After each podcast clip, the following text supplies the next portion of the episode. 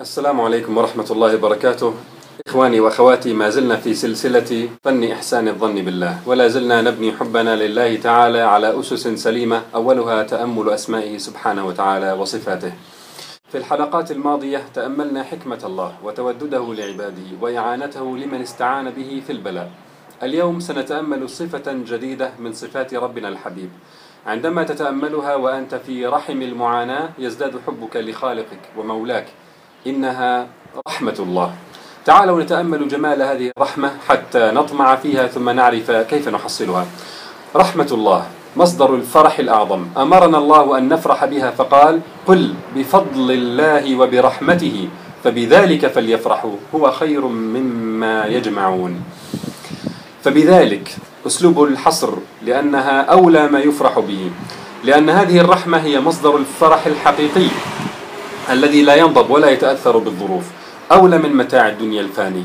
عرف المفسرون هذا الفضل والرحمة بأنهما الإيمان والقرآن. هذان مصدر فرح تحمله في صدرك في السراء والضراء والشدة والرخاء. إيمانك بالله تأملك لأسمائه وصفاته شوقك إلى لقائه اطمئنانك إلى معيته وانتظار كرامته. فبذلك فليفرحوا هو خير مما يجمعون. هل يملك أحد أن يمسك هذه الرحمة أو يمنعها من الوصول إلى عبد من عباد الله؟ لا والله. قال الرحمن الرحيم سبحانه وتعالى ما يفتح الله للناس من رحمة فلا ممسك لها. ما يفتح الله للناس من رحمة فلا ممسك لها. سيد قطب رحمه الله له تأملات جميلة جدا في هذه الآية. ما يفتح الله للناس من رحمة فلا ممسك لها. الجميل أنه كتبها وهو يعاني من المرض والسجن الطويل في ظروف صعبة قبل أن يعدم لأنه كان ينادي بإفراد الله عز وجل بالحاكمية. قال بالمعنى رحمه الله أن هذه الآية حين تستقر في القلب تحدث تحولا جذريا في مشاعر الإنسان وموازينه فتيئسه من كل رحمة في الأرض وتعلقه برحمة الله. تلك الرحمة التي يستشعرها قلب المؤمن في كل وضع ولو فقد كل شيء. فمن أنعم الله عليه بهذه الرحمة ينام على الشوك فإذا هو مهاد لين. بينما من فقد هذه الرحمة ينام على الحرير فيجده شوكا لأن الله تعالى قال في الآية نفسها وما يمسك يعني من الرحمة فلا مرسل له من بعده. فإن أمسك الله رحمته عن عبد فقوى الأرض كلها لا تعارض مشيئة الله ولا تنزل رحمته بهذا العبد. ثم قال سيد قطب رحمه الله ومن رحمة الله أن تحس برحمة الله فرحمة الله تضمك وتغمرك وتفيض عليك ولكن شعورك بوجودها هو الرحمة ورجاؤك فيها وتطلعك إليها هو الرحمة وثقتك بها وتوقعك في كل أمر إياها هو الرحمة والعذاب هو العذاب في احتجابك عنها أو يأسك منها أو شكك فيها وهو عذاب لا يصب الله لا يصبه الله على مؤمن أبدا.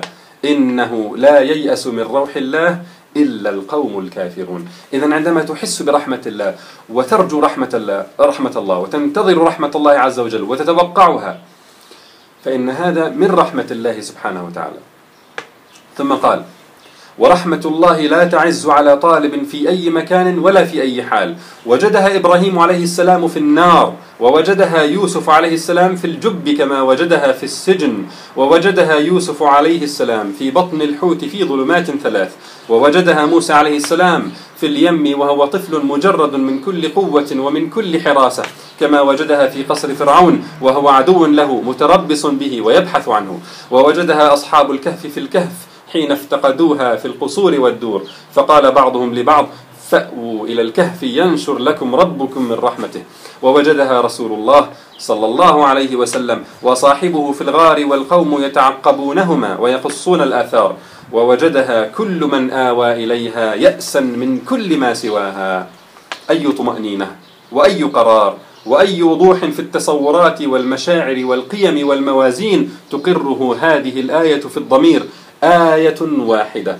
ترسم للحياة صورة جديدة وتنشئ في الشعور قيما لهذه الحياة ثابتة. وموازين لا تهتز ولا تتأرجح ولا تتأثر بالمؤثرات كلها. إذا أخي أيا كان بلاؤك؟ انتظر رحمة الله وارجو رحمة الله وتوقع رحمة الله وسيرحمك الله عز وجل. ثم قال سيد وهنا أنقل قوله باختصار ويبقى أن أتوجه أنا بالحمد لله على رحمة منه خاصة. عرفتها منه في هذه الآية. لقد واجهتني هذه الآية في هذه اللحظة وأنا في عسر وجهد وضيق ومشقة. واجهتني في لحظة جفاف روحي وشقاء نفسي وضيق بضائقة وعسر من مشقة. ويسر الله لي أن أطلع منها من هذه الآية على حقيقتها وأن تسكب حقيقتها في روحي كأنما هي رحيق أرشفه وأحس سريانه ودبيبه في كياني. حقيقة أذوقها لا معنى أدركه. فكانت رحمة بذاتها. أي هذه الآية بحد ذاتها أحسها رحمة خاصة له من الله عز وجل في لحظة عسره تلك. فكانت رحمة بذاتها. وقد قرأتها من قبل كثيرا ومررت بها من قبل كثيرا ولكنها اللحظة تسكب رحيقها وتحقق معناها وتنزل بحقيقتها المجردة وتقول ها أنا ذا نموذجا من رحمة الله حين يفتحها فانظر كيف تكون. إنه لم يتغير شيء مما حولي. قال أنه في سجني لم يتغير شيء مما حولي ولكن لقد تغير كل شيء في حسي ولكن لقد تغير كل شيء في حسي. إنها نعمة ضخمة أن يتفتح القلب لحقيقة كبرى من حقائق هذا الوجود كالحقيقة الكبرى التي تتضمنها هذه الآية أنه ما يفتح الله للناس من رحمة فلا ممسك لها. نعمة يتذوقها الإنسان ويعيشها. ولكنه قلما يقدر على تصويرها أو نقلها للآخرين عن طريق الكتابة. وقد عشتها وتذوقتها وعرفتها وتم هذا كله في أشد لحظات الضيق والجفاف التي مرت بي في حياتي. وها أنا ذا أجد الفرج والفرح والري والاسترواح والانطلاق من كل قيد ومن كل كرب ومن كل ضيق. وأنا في مكاني وأنا في مكاني. إنها رحمة الله يفتح الله بابها. ويسكب فيضها في آية من آياته. انتهى كلامه رحمه الله. كلام جميل جدا. من إنسان أحس فجأة برحمة الله فأغنته عن الدنيا كلها وهونت عليه المصاعب كلها. إخواني أنت في الأوضاع الاعتيادية عندما تحس بالفرح فإنك قد تعزو هذا الفرح إلى الأسباب المادية. صحتك مالك مكانتك زوجتك أولادك ما تتلذذ به من طعام وشراب. لكن عندما تكون في بلاء شديد وتفقد كثيرا من الأسباب المادية ومع ذلك تحس فجأة بالفرح فإنك تدرك حينئذ أن هذه الفرحة ما هي إلا من رحمة الله وبرحمة الله. واحة تجدها وسط صحراء العناء. هذه الرحمة إخواني هذه رحمة الله سبحانه وتعالى. أرجو أن تكونوا قد طمعتم فيها. طيب ماذا نفعل حتى نحصلها؟ سهل. قال ربي سبحانه وتعالى إن رحمة الله قريب من المحسنين. كن من المحسنين. الواحد منا عادة إذا وقع في مشكلة ينشغل بنفسه وبمشكلته وكيفية التخلص منها ويتحسر على ما فات ويخاف من المستقبل. ننسى في هذه اللحظات الحرجة أن نكون من المحسنين لنستأهل رحمة الله. لنستأهل رحمة الله عز وجل. إن رحمة الله قريب من المحسنين. ما أجمل أن يصبح الخير فيك سجية وطبعا فتجد نفسك تحسن وتفعل الخير تلقائيا وأنت في أحرج الظروف. لأنك تعودت ألا تعيش لنفسك بل تعيش للناس ولخدمة دينك. ماذا عليك أن تفعل حتى تستأهل رحمة الله؟ ارحم. قال رسول الله صلى الله عليه وسلم الراحمون يرحمهم الرحمن. ارحموا من في الأرض يرحمكم من في السماء. أحد إخواني كان معي في الأسر عشت معه عدة أشهر. هذا الأخ كان قد تعود على بذل الخير وعلى أن يعيش للناس ويفرج كربات الناس وهو في منطقته معروف بذلك. تعرف هذا الأخ أثناء الأسر على شاب قتل رجلا فحكم عليه بالسجن المؤبد. ثم إن هذا الشاب القاتل استقام وصلح أمره في السجن فنقل إلى جناح القضايا الإسلامية. الأخ المحسن الرحيم تعرف عليه من وراء الجدران. لم يلتقي به ولم يرى وجهه لكنه عرف أن الأخ القاتل يمكن الإفراج عنه إذا تصالح أهله مع القتيل على مبلغ من المال. فبدأ أخونا بالتنسيق مع زواره من أشقائه لجمع المال لهذا الشاب ليفرج كربته. لم يلهه السجن عن فعل الخير بل هو يسعى وهو أسير في تفريج كرب إخوانه.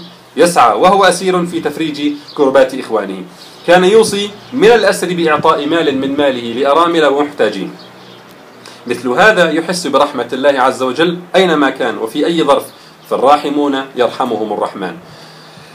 أخ آخر كان قد عانى من السجن ثمانية سنوات ومر فيه بظروف صعبة للغاية ولا يزال في الأسر. فرج الله كربه وكرب أسر المسلمين. لكنه مع ذلك كان رحيما بإخوانه. مرضت مرة أثناء الأسر فوضع رأسي في حجره وقرأ علي قرآنا ورقاني وعيناه تدمعان لرقة قلبه. هذا الأخ هو ذاته الذي كان يقول لي أريدك أن تستمتع بنعمة البلاء. رضا وطمأنينة فالراحمون يرحمهم الرحمن. بعض الإخوة في الأسر كانت أحوالهم المادية ضيقة فكانوا يعبرون عن رحمتهم بوضع قطع من الطعام المقدم لنا في صرر ورميها للقطط المارة من فوق شبك آه، غرف السجن. تريد رحمة الله التي لا يمسكها أحد من الجن أو الإنس؟ تريد رحمة الله التي بها الفرح الحقيقي؟